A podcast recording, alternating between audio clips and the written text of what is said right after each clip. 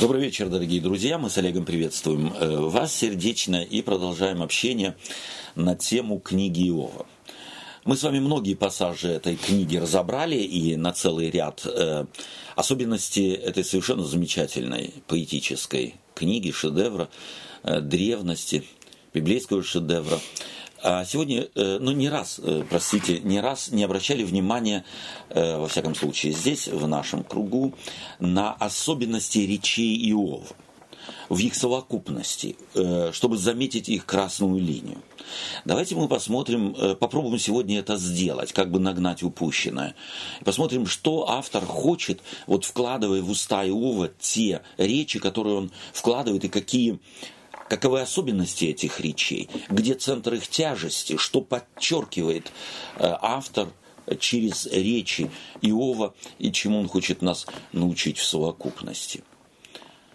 И э, мы приступим э, к прочтению целого ряда текстов сегодня. Ну, во-первых, нужно сказать, может быть, что о чем мы еще не говорили, это о том, что Иов представляет собой элиту тогдашнего общества. То есть это интересно, что в книге Иова главный действующий герой это не бедняк, это не э, обделенный жизнью, счастьем э, и успехом, благополучием человек. А напротив, э, человек этот принадлежит или относится к элите общества. Элита общества архаичного античного мира была на самом деле э, невелика. То есть он принадлежал, если можно так сказать, к крем де ла крем обществу. Э, и этот человек владел всем. Так, во всяком случае, построена структура книги. И находясь, так сказать, в зените своего благополучия, счастья, восторга им, его власти, в конце концов, он вдруг в одночасье теряет все – и вот с этого Олимпа, Крейма де ля Крейм, выборочного общества, он падает на дно. Он лишается всего. Он старается, он становится равным, э, равным рабу, слуге, э, паденщику. То есть он сам говорит в своих, э, в своих защитных речах, что его слуги не слушают его. Да. Что слуга упасть на такой уровень, что его бывший слуга как бы величается над ним. Этим самым автор книги хочет показать, каково, как глубоко на самом деле, на какое, на какое глубокое дно несчастья пал Иов, чтобы почувствовать его. Это мы, когда читаем, очень часто не замечаем. Я все больше и больше э, замечаю в общении с этой книгой и с, находясь среди верующих э, людей, читающих тоже эту книгу сейчас, э, что на самом деле у всех отметил, а, отмечено вот э, в главе восприятия книги Иова, это пролог и эпилог книги. Мне даже один э, человек сказал, я взялся, вот мы в прошлый раз говорили об Илиу и его речах, я взял себе э, целью все четыре речи Илиуя в один присест прочесть.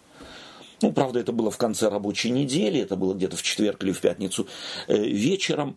Вот. И я не смог их прочитать до конца, потому что вместе с этими речами столько горечи в меня самого вошло, что я не выдержал этого всего, э, так сказать, э, вот этой, э, да, вот этого потока э, обвинения, гнева, э, претензий, которые вложены в уста Э, Елеуя.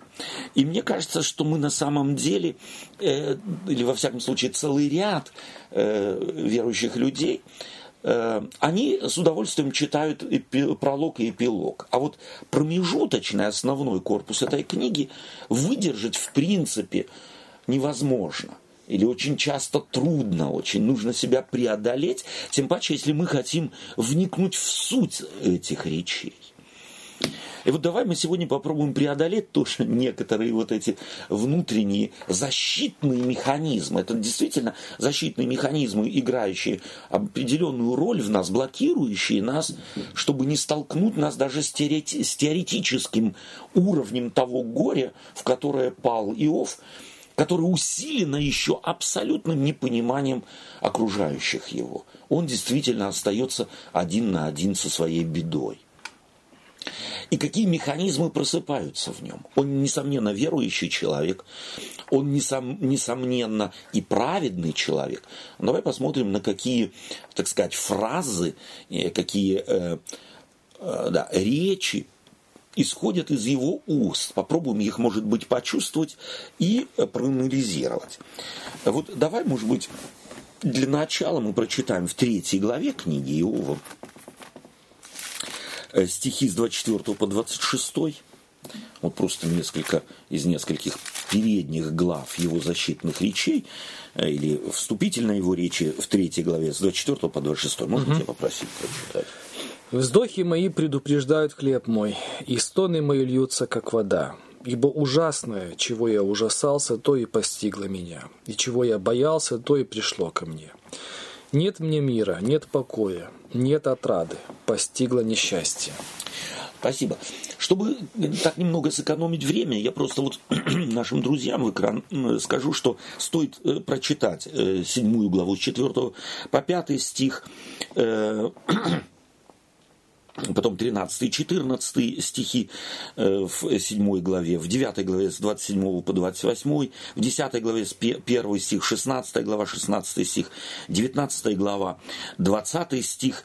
Э, и давай, может быть, вот прочитаем 19 э, главу, 20 стих еще. 19 главу? Да, 19 главу, 20 стих. Кости мои прилипли к коже моей, и плоти моей, и я остался только с кожей около зубов моих. Да. И 30 глава, стих 15, э, с 15 по 17. Ужасы устремились на меня, как ветер. Развеялось величие, как ветер развеялось величие мое, и счастье мое унеслось, как облако. И ныне изливается душа моя во мне, дни скорби объяли меня. Ночью ноют во мне кости мои, и жилы мои не имеют покоя. С великим трудом снимается с меня одежда моя, края хитона моего жмут меня по какой? По 19. Он бросил меня в грязь, и я стал, как прах и пепел. То есть вот эти тексты, которые мы прочитали, которые не прочитали, на которые э, мы э, сослались, вот что они характеризуют? То есть какова цель подобных речей, которые Иов говорит вслух, и мы их читаем? Ну, показать свое какое-то бедственное крайне бедственно. Да, да, кожа да, прилипла да, да. костям моим. То есть такие максимальные, он берет сравнение, где уже, ну, Хуже крайне, не придумаешь. Хуже ничего. не придумаешь. Да. На самом деле, вот эти эпитеты, все описания, они на самом деле невероятно сильны. Ты просто видишь перед собой человека исчахшего. То есть, а То есть нельзя сказать, ну что ты преувеличиваешь, ну, да, ну не так все плохо. Верно, Тут да. любой, кто посмотрит, скажет, бо. Да, да, да. То есть на самом деле, если мы э, эти все, по этим симптомам в этих словах встречающиеся, мы попробуем поставить диагноз болезни, то это очень близко к лепре. Да, mm. То есть очень близко к тому, что называется проказой. То есть прокаженный в те времена это человек уже в силу своей болезни изолированный. Плюс э, такой болезнью заболевший, он теряет сразу, э, так сказать, всякий авторитет. То есть он не может не приказывать, а это был человек, приказывавший всю жизнь. Он не, не имеет никакой власти, он не имеет права пойти туда, куда хочет. Ему общество определяет, куда он может и куда он не может ходить. Он, если, э, так сказать, э, ну, куда-то может э, двигаться и общество какого-то искать, то только подобных себе. Тоже, да. Да, ну подождите, хорошо, ну а если на самом деле кто-то из, там, я не знаю, царского дома, допустим, что, на него это правило тоже распространялось, его изгоняли, или он все-таки где-то там выделяли для него помещение где-то там? Да, ну, э, опять-таки, в Израиле он должен был уйти, то есть мы а. Э, узко, узко ага. очень берем, да, это книга из Ветхого Завета, угу. то есть во взгляде на Израиль, независимо от того, кем ты был, ты должен был уйти из общества. Да, за границы на самом деле нормального, э, нормальной жизни, быта и нормальной в кавычках жизни. Таким образом, э, Иов э, вот этими словами описывает свое невероятно бедственное положение, чтобы показать, что то, что он говорит, не является просто э, неким э, ну, вот, желанием вызвать жалость вот этого а, совершенно отсутствует в книге Ова, где он как бы начинает поплакивать так, вот пожалейте меня, погладьте меня, э, бедного. Не давит на жалость. Не да? давит абсолютно на вот э, на слезы, э, на железу, слезную железу, а на самом деле высказывает опять как бы не людям, а вверх, как мы говорили. Э, с какой целью? Если мы посмотрим вот эти вот все его слова, э, то, опять-таки, э, надо обратить внимание на литературную, так сказать, форму. Это поэтические тексты, это поэтические слова, а следовательно, это молитва. То есть, если мы посмотрим на псалмы, все псалмы являются, собственно говоря, поэтическими текстами, где мы тоже встречаем очень похожие фразы, претензии, где, э, допустим, больной человек там, или, э, ну, мало ли, э, псалмопевцы, их, собственно говоря, авторов много, очень многие приписываются Давиду, очень много Давид написал, Соломон и так далее, начальники там различных хоров – то есть они, э, там мы можем э, тоже навести, э, обнаружить вот эти вот интересные, да, близкие очень к Иову фразы. Ну вот, если кто-то займется сравнивать эти тексты в псалмах и в Иове, то можем мы заметить совершенно определенную тенденцию, или, если можно так сказать, совершенно определенную разницу. Если человек страдающий, человек чего-то страшащийся, э, смерти или преследования, или в частности у, у Давида очень много таких э, от э, безысходности какой-то, от неведения э, на него накатывается депрессивное такое состояние, то молитвенник псалмов, он призывает Бога к себе. Да? «Приди и помоги мне». В противоположность им Иов говорит, уйди от меня, оставь меня, не прикасайся ко мне. Грубо говоря, по-русски, ты мне надоел.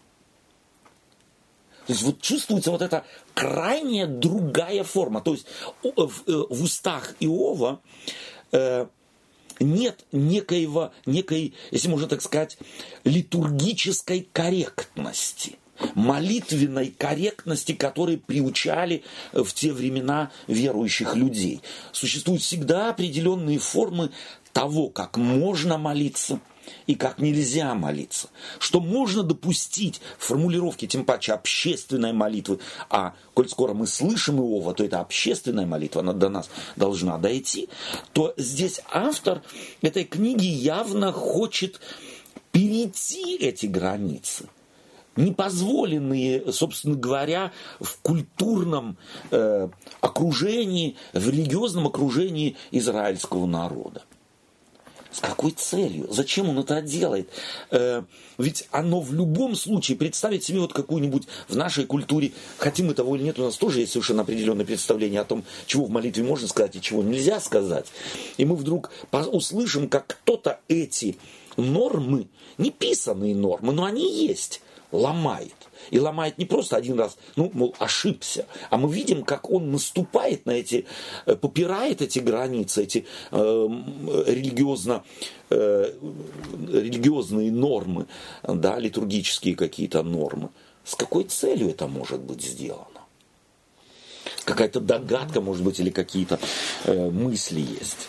Ну, возможно, как мы уже говорили, с той же самой целью, где вообще, собственно говоря, автор книги Иова э, вот этой конфронтации между Иовом и его друзьями ломает стереотипы, э, религиозные стереотипы mm-hmm. людей того времени, показывая, mm-hmm. что для них религия, э, живые отношения с Богом превратились в чистой воды ритуал, форму, да, которая ничем по сути своей, по форме не отличается от служения языческим угу. богам. Угу.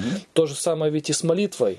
То есть это какая-то мантра, возможно, угу. для людей. Ну вот так надо и все. Угу. Не понимая, что на самом деле забыли в чем суть молитвы. Угу. Да. То есть, на самом Оживить деле, ее, так сказать. Вот это, э, и если мы посмотрим, допустим, э, на совершенно определенные э, высказывания пророков Иеремии, там, Исаии, да, вот этих больших пророков, то мы заметим, что как раз они кладут свои пальцы тоже вот в эту рану, да, что э, у народа израильского вроде внешне все в порядке, особенно вот если Иеремию вспомнить, но он уличает их в том, что они, да, они ходят на богослужение, они приносят э, жертвы, у них все нормально, они поют в храме, все, все дивно, вроде религиозная жизнь нормальная. Но дома они пекут лепешки, женщины, а дети их ходят собирать дрова для кого? Для богини неба. Да? Что хочет таким образом Иеремия сказать? У вас двойные стандарты, у вас двойная религия. А следовательно, если вы двум господам служите, то об одном вы не радеете, а э, и другого любить не можете, да, одному, либо ты будешь одного любить, а другому не родить, да, но вот эта раздвоенность, так или иначе, ты никогда не можешь служить от полной души двум господам. И если ты тайно лепишь лепешки или там вареники какие-то для богини неба, то там тебя никто ж не заставляет. Это тебя влечет твое сердце, значит. А следовательно, фактически, ты вот то, что внешне говоришь, делаешь и служишь, оно только пустые фразы, пустая форма. Содержания в, нем, в ней нет. Содержание в твоих лепешках, э, содержание в твоих варениках. То есть, на самом деле, вот эта внешняя мишура, ее хотел пророк Иеремия, в частности, преодолеть. И видно, в эту фазу вступает, вот когда уже очень рано, или еще очень рано, народ израильский, вышедший из Египта, вот в этом где-то во времени судей, скорее всего, до, э, так сказать, появления царей, системы монархической, уже тогда эта раздвоенность Израиля начинает э, совершенно определенных людей внутри Израиля мучить. И через вот эти э, так сказать, ну, эти э, молитвы, эти фразы э, Иова, э, так сказать, автор хочет встряхнуть народ, он хочет встряхнуть каждого читающего. Посмотри, истинные взаимоотношения с Богом, они могут, так сказать, выразиться и в том, что человек перестает задумываться о каких-то литургических религиозных нормах. Его душа кричит, его сердце стонет, э, все его все его существо на самом деле мучится, и в этой муке человек не заботится о том, что говорит, его заботит тогда, как он говорит, и заботит о ком, э, то есть с кем он говорит. И вот это для меня один из важных таких моментов проверить себя, когда мы читаем книгу э, Иова вот на этот предмет – если ты молишься, твоя религиозная жизнь, что она собой представляет? Является ли это потребностью твоей души? Или ты настолько привык ко всему, что у тебя единственная есть потребность внешние формы сохранить. О них ты споришь, на них ты обращаешь внимание. Э, на основании э, вот желания формы сохранить э, различные религиозные драчки имеют место быть. Людям кто-то считает, что нужно вот им сказать, что вот их религиозность, так как форма не соответствует их форма не соответствует тем, к которым мы привыкли, то они уже не религиозные люди вовсе, и можно усомниться в их внутреннем вообще духовном мире и так далее. А здесь изначально Иов объявляется праведным, и в уста этого праведного человека вкладываются э, слова, которые э, на самом деле э, не просто воспринять. Давай мы некоторые из них прочитаем. Глава 29, 7 стиха. Давай попробуем прочитать. Угу, 29.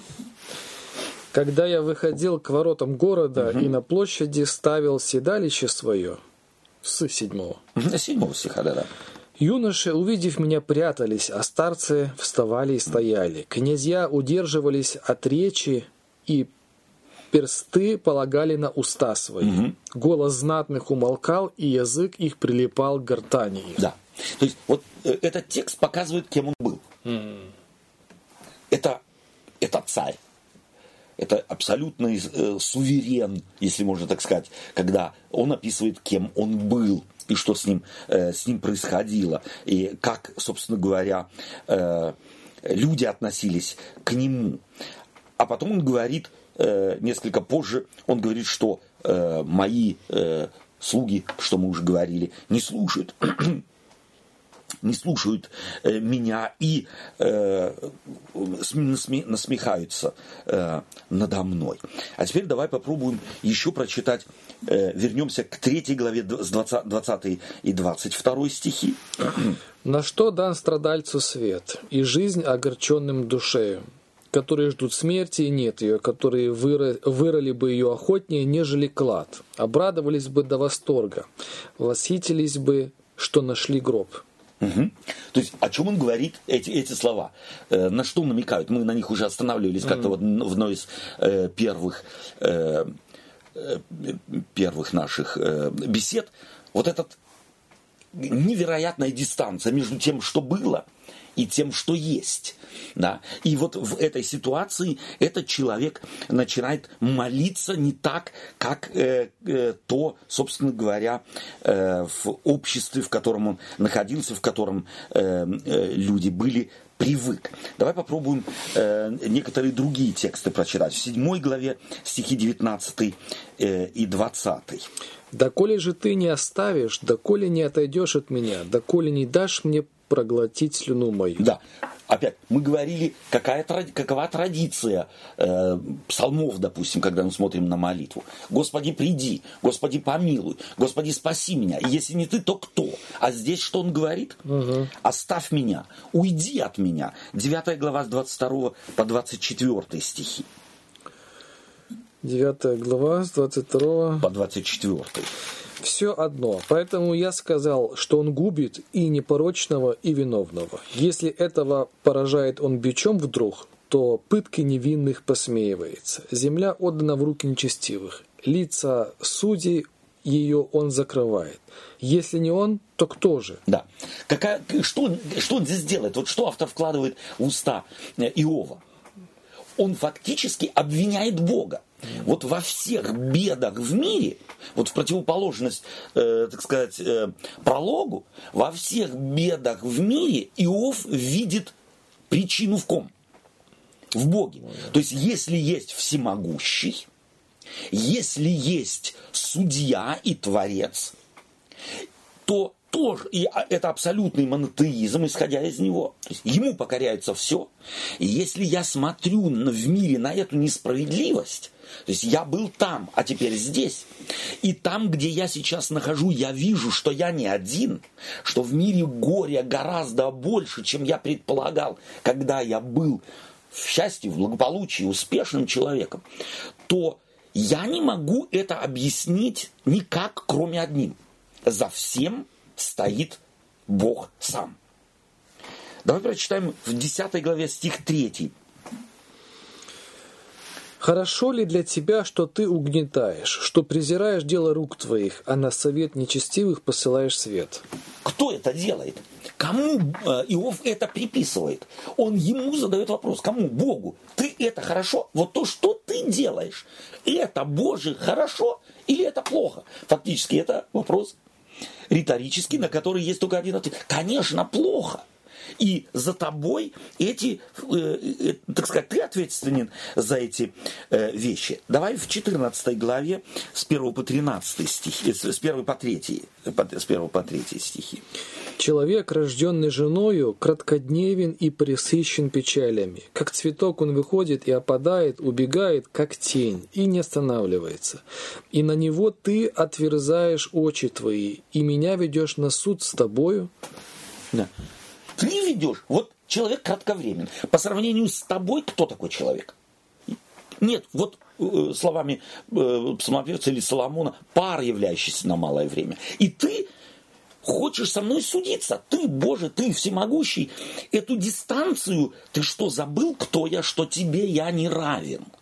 То есть здесь опять очень важно заметить, что это аргумент именно античного мира, где не мог никогда крестьянин судиться с князем, там, с помещиком, не мог никогда раб судиться и подать в суд на своего господина. Если люди судились, то судились в совершенно определенных социальных слоях. То есть князь с князем, царя, цари с царями, э, там, э, не очень богатые люди с не очень богатыми людьми. А если разбирались между собой э, рабы, то это обыкновенные бессудья они разбирались, кулаками там или еще как-нибудь, да, э, плебеи, э, в общем-то, в целом. Боже, ты нарушаешь все нормы ты меня влечешь на суд к себе, у меня нет шансов. Это разве непонятно тебе? Какие здесь мотивы звучат в этих словах? Те же. Да, это отчаяние, это абсолютная беспомощность, это крик души и крик о справедливости. То есть у Иова Бог, вернее, так сказать, Иовом Бог осуждается. Он, Иов, говорит Богу, ты несправедлив.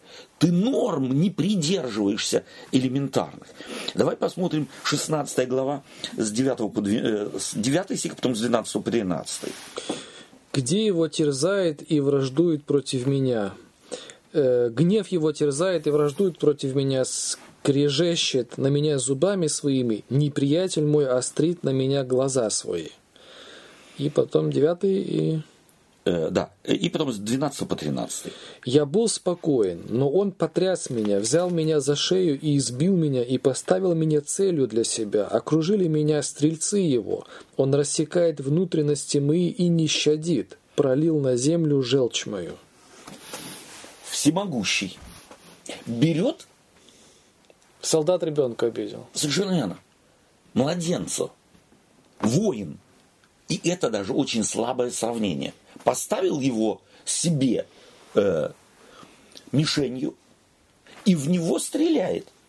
Тот не может ни защититься, ни обвинить, ни претензии предъявить, ничего. И тем паче враждебный солдат, не свой, да, то есть ты стал мне врагом, и ты сделал из меня мишень для себя. То есть он здесь Богу приписывает почти мародерские чувства. Ты надо мной издеваешься, и это тебе доставляет удовольствие.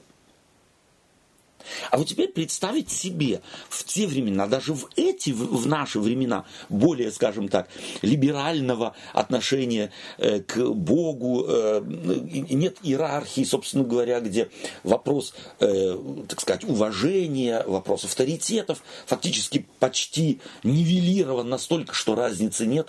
Мы тыкаем молодые старым, старые молодым, и учителя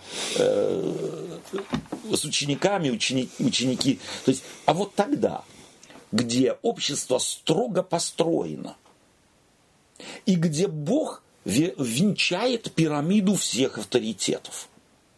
Вот как должны были уши древнего израильтянина слышать такие молитвы? Что должно было произойти? Ведь на самом деле это Э, да, это как во времена, я не знаю, этого социал к этого э, э, кто-то бы встал бы, да, когда да. все в одну трубу дудят, да, да, да. а кто-то бы совершенно это же бы вызвало вообще такой резонанс, что абсолютно. То есть это на самом деле один против всех, да. один против всех. И может быть, опять-таки стоит задать вопрос, чего хочет автор, э, так сказать, чтобы читатель читатель услышал какие, какие возможные мысли важные можно извлечь из вот этого крайнего метода и способа э, что-то донести до слушателя. Ну да, то есть это через эту провокацию она должна как бы заставить задуматься, да, mm-hmm. то есть это такая как бы плетка, которая mm-hmm. тебя в чувство должна привести. Mm-hmm. Стоп, это, это что это за что за праведник такой да. вообще? Да. Где это праведник? Какой да. праведник так будет так говорить? говорить? Да, да. Да. То есть здесь на самом деле э, э, работает автор над тем, чтобы вообще само понятие праведности откорректировать что человек праведный – это не человек, если можно так сказать, серая мышка, который только и э, ну как-то да, отдает десятину измятой тмина. И, да, и, и все и на все, этом, да. и, и, и поэтому mm. вот считает уже себя и не смеет поднять ни головы, mm. ни глаз. Здесь поднимается голос. Да? Здесь говорится вслух, здесь Богу бросается вызов. То есть на самом деле невероятно крайними методами и способами автор работает над тем, чтобы э, уже в те времена откорректировать, отшлифовать или оживить, может быть, да, так даже будет э, важнее, оживить дискуссию о том, а что же собой представляет действительная праведность. Если об этом заявлено самим Богом в начале, что Он праведен – и он на такое способен, мы не должны забывать, что всегда, что книга, особенно книга Иова в частности, не является описанием биографии. Да? Биографические данные берутся для того, чтобы богословие обозначить, чтобы совершенно определенные вещи привести в порядок. Э, и такой, э, такой метод на самом деле может понять и заставить, помочь понять и заставить общество думать о том, на самом деле же, на самом деле их представление о праведности соответствует праведности. Их представление о религии богоугодной соответствует их э, представлениям о богоугодной э, религии, которая выражается в форме вот таких претензиозных молитв. То есть, э, несомненно, автору это удается, невероятно удается э, сделать вызвать вот этот, во-первых, через шок и интерес, и, несомненно, появление вопросов. Появление вопросов здесь главное. То есть не, здесь не главное ответы. Почему и что, а здесь главное, можно ли так? Да спустимо ли это? Ладно, может быть, вот это, ну вот это, или то, или другое. На самом деле здесь целый, так сказать, ряд нагромождения неконвенциональных, непривычных, выходящих за э, границы и рамки всего, всего дозволенного в э, более или менее книжной э, религии, э, должно заставить задавать слушателя целый ряд вопросов. То есть книга эта – эти речи Иова должны заставить спрашивать, а не отвечать. И, может быть, стоит это сказать, тем лучше мы начинаем чувствовать, как неадекватно действуют друзья Иова.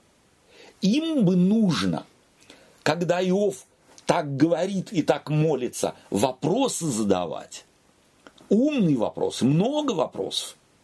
А именно по отношению тех концепций, которые у них были в голове, целый ряд концепций, принципа э, причины и следствия, подхода теодицеи Божией, то есть нужно ли защищать Бога, да, они это, эту концепцию, э, так сказать, э, выводят. И целый ряд других концепций. То есть по отношению к ним нужно бы поставить вопросы, ибо все эти фразы Иова, они направлены против этих в голове у друзей севших концепций. Они же не задают вопросов, а утверждают. Они как бы забивают этот кол еще глубже своей, своей уверенности в том, что они правильно понимают вещи. Книга Иова, давай мы прочитаем еще несколько фраз. 14 глава, 13 и 17 стих. 13, с 13 по 17 да. 13-17? С 13 по 17. «О, если бы ты в преисподней сокрыл меня и укрывал меня, пока пройдет гнев твой, положил мне сроки и потом вспомнил обо мне. Когда умрет человек, то будет ли он опять жить? Во все дни определенного мне времени я ожидал бы, пока придет мне смена. Возвал бы ты, и я дал бы тебе ответ, и ты явил бы благоволение творению рук твоих, ибо тогда ты исчислял бы шаги мои и не подстерегал бы греха моего. В свитке было бы запечатано беззаконие мое, и ты закрыл бы вину мою. Окей. Okay. Это какой, э, какие слова? Здесь мы видим слова совершенно другие. Здесь есть надежда некая, да? Вот интересно, что во всех речах Иова есть только четыре момента, где на передний план выступает его надежда, его вера именно в ее концептуально традиционном э, так сказать, привычном взгляде э, или форме. 16 глава с 19 стиха. И ныне вот на небесах свидетель мой, и заступник мой вышних. И можно 20 и 21. Многоречивые друзья мои, к Богу слезит око мое. О, если бы человек мог иметь состязание с Богом, как сын человеческий с ближним своим. Да. То есть это опять надежда. Я с Богом говорю. Э, то есть, или вот э, буквально, и ныне вот на небесах свидетель мой, и заступник мой вышних. То есть здесь на первый план становится или выносится надежда Иова. Его кон- концептуально очень, скажем так, похожая на традиционный взгляд и на, на традиционную позицию общества религиозного. То есть э, вот этими, пусть их э, в соотношении, так сказать, их в меньшинстве, вот эти угу. его...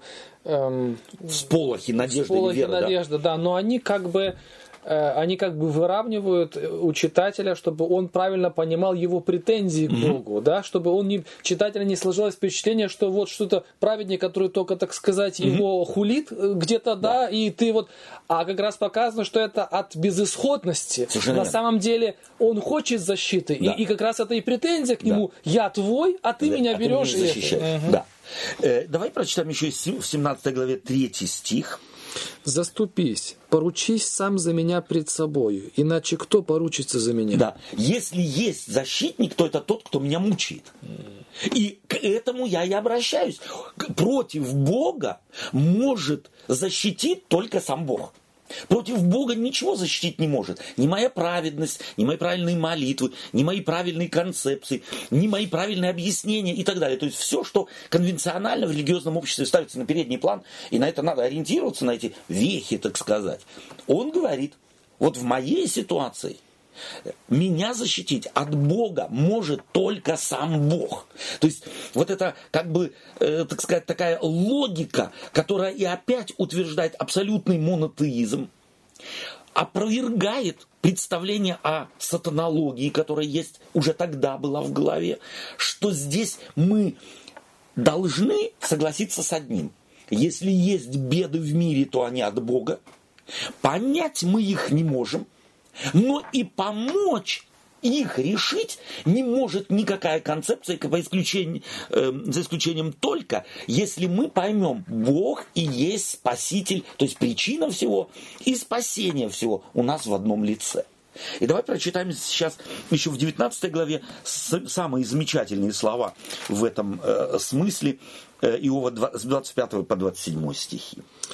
А я знаю, Искупитель мой жив, и Он в последний день восставит из праха распадающуюся кожу мою сию. И я во плоти моей узрю Бога. Я и узрю Его сам, мои глаза, не глаза другого увидят Его. И стаивает сердце мое в груди моей. Да. Да. То есть, вот понятно, интересно, что если мы э, посмотрим на контекст, Э, где вот э, эти слова Иова мы находим, то есть окружение их, то это, как правило, самые, самая мрачная молитва Иова, в центре которой, если можно сказать, вот эти слова надежды. То есть у него есть четыре таких больших э, центра, где он как бы в крайней депрессии находится. У него небо оловянное, его никто не слышит. Он даже, собственно э, говоря, а, а, э, эхо собственной молитвы не слышит. Он остался один. И вот в этой э, самой безысходной ситуации в, э, из уст Иова исходят самые страшные для традиционного слуха слова в диалоге с Богом, но они завершаются вот эти слова, этими словами надежды. В, э, во всем, так сказать, корпусе слов и диалогов Иова их абсолютный минимум но они как прожекторы в темноте. Они как, э, освещ... как освещающие на самом деле э, темноту. И вот э, если так спросить себя, э, почему вот это делает автор, э, прибегает вот к, такому, к таким контрастным вещам? Скорее всего, чтобы на самом деле показать, вот в этом и есть праведность. Праведность не в том, чтобы быть круглым, белым и пушистым а быть таким, какой то есть, о чем мы уже неоднократно здесь, говоря об Иове, э, говорили, э, и что его, если можно так сказать, э, да, ядро его веры, ядро его взаимоотношений с Богом, оно здоровое. А переживания плоти, переживания души, переживания сердца, они заставляют и быть честным по отношению к описанию своих страданий, что они крайние, эти страдания, и таким образом э, сдать возможность, если можно так сказать, э, быть предтечей э, для всех страдающих в мире, чтобы они не страдали вдвойне, страдая, не имели права спустить пары, если можно так сказать. И сказать это имели право тому, о ком они думают, что он и есть причина их бед. А в абсолютном монотеизме другой причины беды, грубо говоря, в конце концов, как бы мы ни считали, не может быть. Бог может защитить от всего, и от того, что я делаю что-то плохо, и от того, что я говорю о нем плохо, от того, что я грешник и так далее. От всего Бог может в конце концов защитить. Просто от зла, злых людей, от моей наследственности, от моих ошибок Бог может защитить. Он всемогущий. И если он в конце концов не защищает, не ограждает такого, кто является другом ему, за кого он поручается в прологе, мы это видим, то тогда, как э, мы рассматривали уже саму речь Бога, который показывает, что знаешь что, вот в этих тех вещах в мире, которые ты объяснить не можешь, ты бы их лучше всего исторг из мира, я вижу смысл. Вот в книге Иова, вот в этих словах веры и надежды пробивается единственный смысл. Смысл в чем? Что мне может помочь Бог. Нет другой помощи, нет другой надежды для э, человека, который пришел в этот мир, и таким образом это является Евангелием, да, неким вот таким разворачивающим человека в страдании э, его взор в небо, и даже если оно для тебя пусто, кажется твоему физическому и твоему оку веры, ты там ничего не видишь, ты не можешь нащупать Бога. Тем не менее, посмотри на Иова. Он не может нащупать Бога, но он знает, что он есть. Он в этом совершенно убежден. И через вот эти личные взаимоотношения с этим Богом он высвобождается и от конвенциональности, еще мучит себя, не дозволяя себе пустить, если можно так сказать, наружу все те вопросы, которые у меня есть. Вот от страдания души его может освободить только свободный диалог с Богом. Именно абсолютно свободный, не подчиненный никаким предписаниям э, благочестивого, э, правильного, верного поведения в, религиозном, в религиозной жизни и в молитве. Давай мы про- попробуем прочитать э, в 9 главе с 12, 12 и 33 стих. Возьмет, и кто возбранит ему? Кто скажет ему, что ты делаешь? Ибо он не человек, как я, чтоб я мог отвечать ему и идти вместе с ним на суд. 33, э, да? Угу, 33. Ага. Нет между нами посредника, который положил бы руку свою на обоих нас. Да. То есть Иов, находясь в, своей, в, в своем, э, так сказать, в той ситуации, в которой находится, он реже видит, э, реже пробивается к надежде. Ему легче что сделать? описывать тот мрак, который вокруг него. Это ему легче, это на самом деле легче любому страдающему. То, что давит, то, что болит, о том мы и говорим. И Иов здесь представляется не неким героем веры, который вопреки всему прославляет Бога, поет гимны и молится, и мы только на него можем смотреть и восхищаться. Нет, он абсолютно приземленный праведник. Вот это и есть тот праведник книги Иова, который приземлен и который может позволить себе быть таким, какой он есть. Не заботясь о том, а что же скажут люди, как оценит меня церковь. Э, и может быть даже, в конце концов, э, всегда навивается же вот наша совесть, она, э, будучи воспитана в совершенно определенных религиозных кругах, начнет нас и осуждать, если мы позволим себе угу. переступить где-то какие-то конвенциональные вещи. И таким образом опять-таки в процентном отношении его прорыв к свету э, на самом деле единичен. И это характерно для любого страдающего. И коль скоро Э, Иов не обличается Богом в конце, коль скоро э, Бог одобряет все эти его речи и крайне, э, так сказать, негативные против Бога, таким образом Бог сам запечатлевает и говорит, вот это и есть та праведность, которую приемлет моя душа. Да, причем, кстати, интересно, что вот здесь, может быть, как мне думается, на примере Иова, угу. в его, так сказать, пик страдания, да, как мы кажем, да, ну, вот, да. э, хуже не придумаешь. И в то же время э, взять Иисуса Христа. Угу. Мы видим совершенно разные реакции. Абсолютно, да. Иисус Христос не задает вопросов, которые задает Иов, Абсолютно. потому что он знает, И, да, то да, есть ему не да, нужно. Да, это вот да. показано, что, э, опять же, нельзя сводить личность Иисуса Христа до личности человека, человека да? да, потому что абсолютно. это в этой личности обитало божество во всей полноте своей, так, да? да, вот и потому-то совершенно две разные, э, ну как даже сказать, не... Концепция это да, онтологически именно, разные величины. Именно, да. да. Хотя Иисус Христос-то, вот когда он находится, так сказать, в апогее своих страданий, он говорит, Боже мой, Боже мой, почему ты меня оставил? Но в э, христологии мы очень четко понимаем, что это природа, э, человеческая природа Иисуса Христа вопиет. Mm. Вот на самом деле у Иисуса Христа мало вопросов да, это вот единственный, то есть там умирала природа, человеческая природа Иисуса Христа. Там страдала на переднем плане как раз авторов Евангелия. Человеческая природа Иисуса Христа. Почему? Потому что как раз в те времена, когда писались э, Евангелия, как раз в том, что Иисус Христос был истинно человек, люди сомневались. Поэтому ставится это его природа на передний план. Но в сумме мы видим, что Иисус Христос никогда такого количества вопросов не задавал.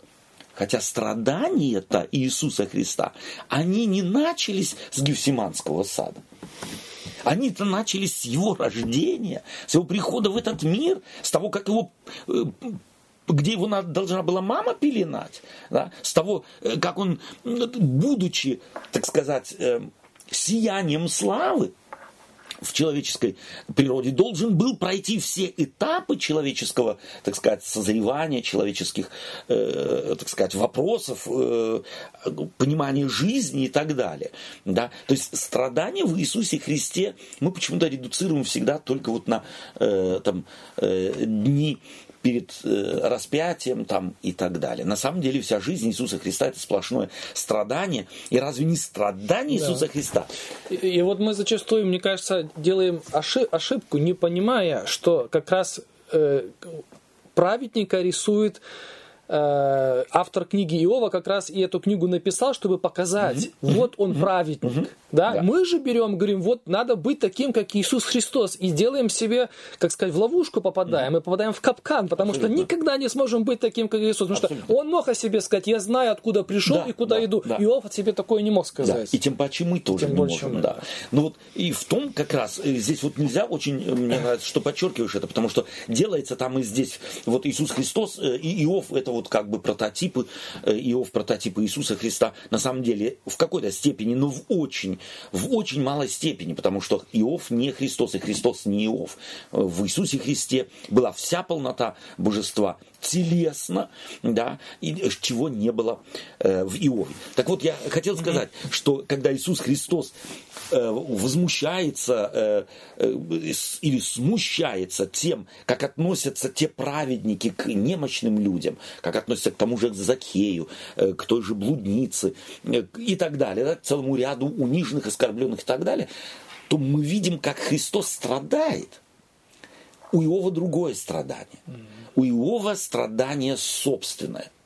Но через него показывает автор, что так может страдать масса людей. То есть вот как раз вот этот в свое время нашумевший фильм Мела Гибсона да. «Страсти Христова» это про Иова на самом деле фильм. Да вот так страдал Иов. Да. А он, не поняв сути Евангелия, представил, верно. что Христос страдал телесно. Да, именно так, да. да. То есть Иисус Христос прежде всего душой страдал. mm Да, то есть вот э, понять до конца на самом деле страдания Христовы нам никогда не удастся. Да? Понять Иова – нам удастся. Мы можем очень близко подойти, так сказать, к страданиям Иова, когда мы слышим его слова и так далее. Они влияют на нас. Но мы никогда не поймем, и потому вот интересно, что в описании страданий Христовых авторы молчат. Он в Гефсиманию пришел, и у него молился, и у него были, э, был пот в виде капли крови. Вот это все.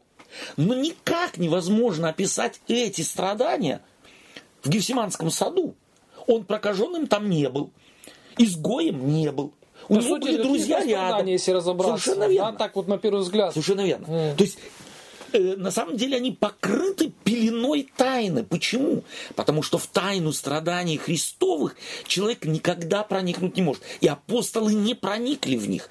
И не про это вообще Евангелие. Мы очень часто делаем вот про это Евангелие, да, вот про то страдание, как ну, Гибсон. Вот это вот и есть главное. На самом деле мы страдания Христовы можем как факт принять, но мы никогда не, их не поймем. А вот страдания Иова мы понять можем, и я думаю, должны на эта книга, для этого книга Иова. И написано, чтобы мы в них, к ним присмотрелись. Для чего? Чтобы именно тогда, когда мы страдаем, а мы страдаем так или иначе здесь и там уж не в такой степени, ведь каждый день где-то в какой-то степени какое-то страдание, да. Э, как я его переношу? Искренен ли я к моим страданиям? Воспринимаю ли я и могу ли я их облечь в слова, в моей молитве, когда я говорю Богу? Могу ли я их? Или я их отстраняюсь, я закрываю глаза на мои страдания и играю постоянно роль хорошего, праведного, красивого, верующего человека, человека, который с честью несет свои страдания. В этом смысл жизни?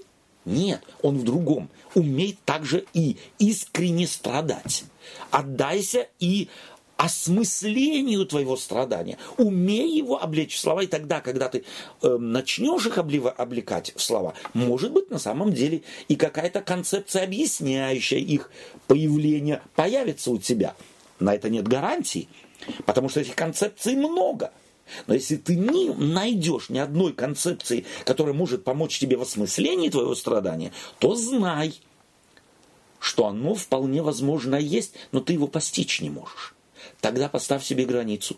Тогда не бейся и не желай добиться того, чего невозможно добиться, наткнувшись на границу своих возможностей осмысления страданий. Попробуй э, настроиться именно на веру во взаимоотношениях. Пойми, что в страдании тогда помогает не объяснение, а помогает память о том, что помочь в страданиях может только Бог. Ни люди, ни психологи, ни, ми, ни э, э правильная религия и так далее. Хотя все эти вещи могут там и здесь помочь. Но есть вещи, когда ничто не может помочь на самом деле. И вот уметь знать, когда что мне может помочь в моих страданиях, и когда уже ничего не может помочь, когда мои все ресурсы исчерпаны, человеческие ресурсы исчерпаны, чтобы я понял, против Бога может помочь только Бог. Давай мы прочитаем еще э, буквально э, два стиха. Это 9 глава, 12 и 33 стихи. 12. Да, 9 глава, прошу прощения. Олег. Так, э, возьм... а мы читали только что их. Э, возьмет и кто возбранит. А, окей, да. прошу прощения. Тогда 31 и 35 стих. Этой же главы. Это, это, нет, 31 глава, 35 ага. стих. 31 глава. 35 стих. Да, 35. «О, если бы кто выслушал меня, вот мое желание, чтобы Вседержитель отвечал мне, и чтобы защитник мой оставил запись, составил запись». В крайней степени отсутствия надежды и в крайней степени отчаяния, чего он хочет. С Вседержителем встретиться, с Богом встретиться. Потому что то, что Бог допустил в его жизни, исчерпать, остановить, помочь может только Бог.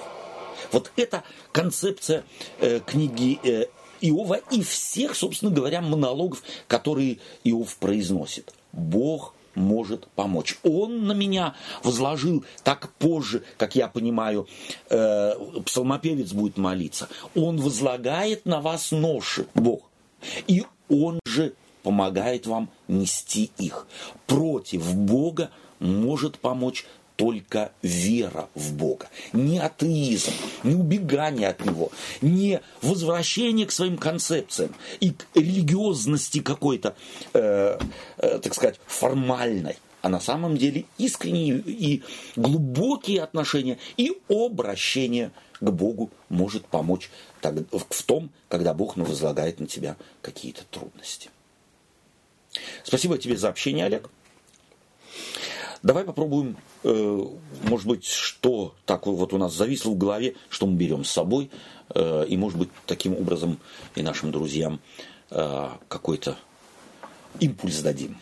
Да, мне очень понравилось, как через речи Иова автор корректирует в сознании, в представлении людей того времени образ праведника, mm-hmm. истинного праведника. То есть это человек, э, например, Иова, который не думает о, так сказать, о имидже своем в данном ситуации, а что подумают, да, да у меня же, так сказать, ему плевать на это да. все, да. да, то есть он понимает, что э, вся его жизнь и в данном случае все его беды, они зависят непосредственно только от Бога, и он, если, так сказать, и хочет, то только ответов от него, все остальное его не интересует, да. Да, то есть он пренебрегает всякими правилами этикета и да. так далее, вот. И, а, да. Пренебрегать правилами религиозного этикета, это Рели... вдвойне, вдвойне э, рискованно, да. да. И вот э, на этот риск идет автор. Да. Спасибо тебе. Mm.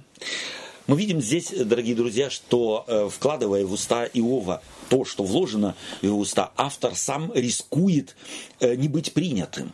Ведь он пишет эту книгу.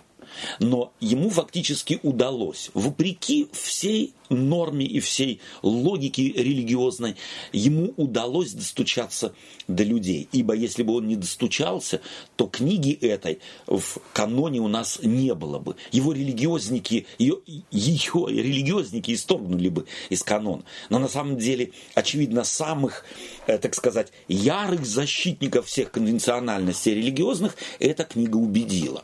Убедила ли она нас? Смогла ли она настроить нас на то, чтобы обратиться к самим себе? И попробовать поставить под сомнение, на самом деле уметь учиться задавать вопросы. Потому что главное в жизни это уметь правильные вопросы задавать, а не правильные ответы. И это для меня одна из важ... один из важных моментов э, в книге Иова во взгляде на все налоги, произнос... произнесенные Иовом. Спасибо вам за внимание и до следующего раза.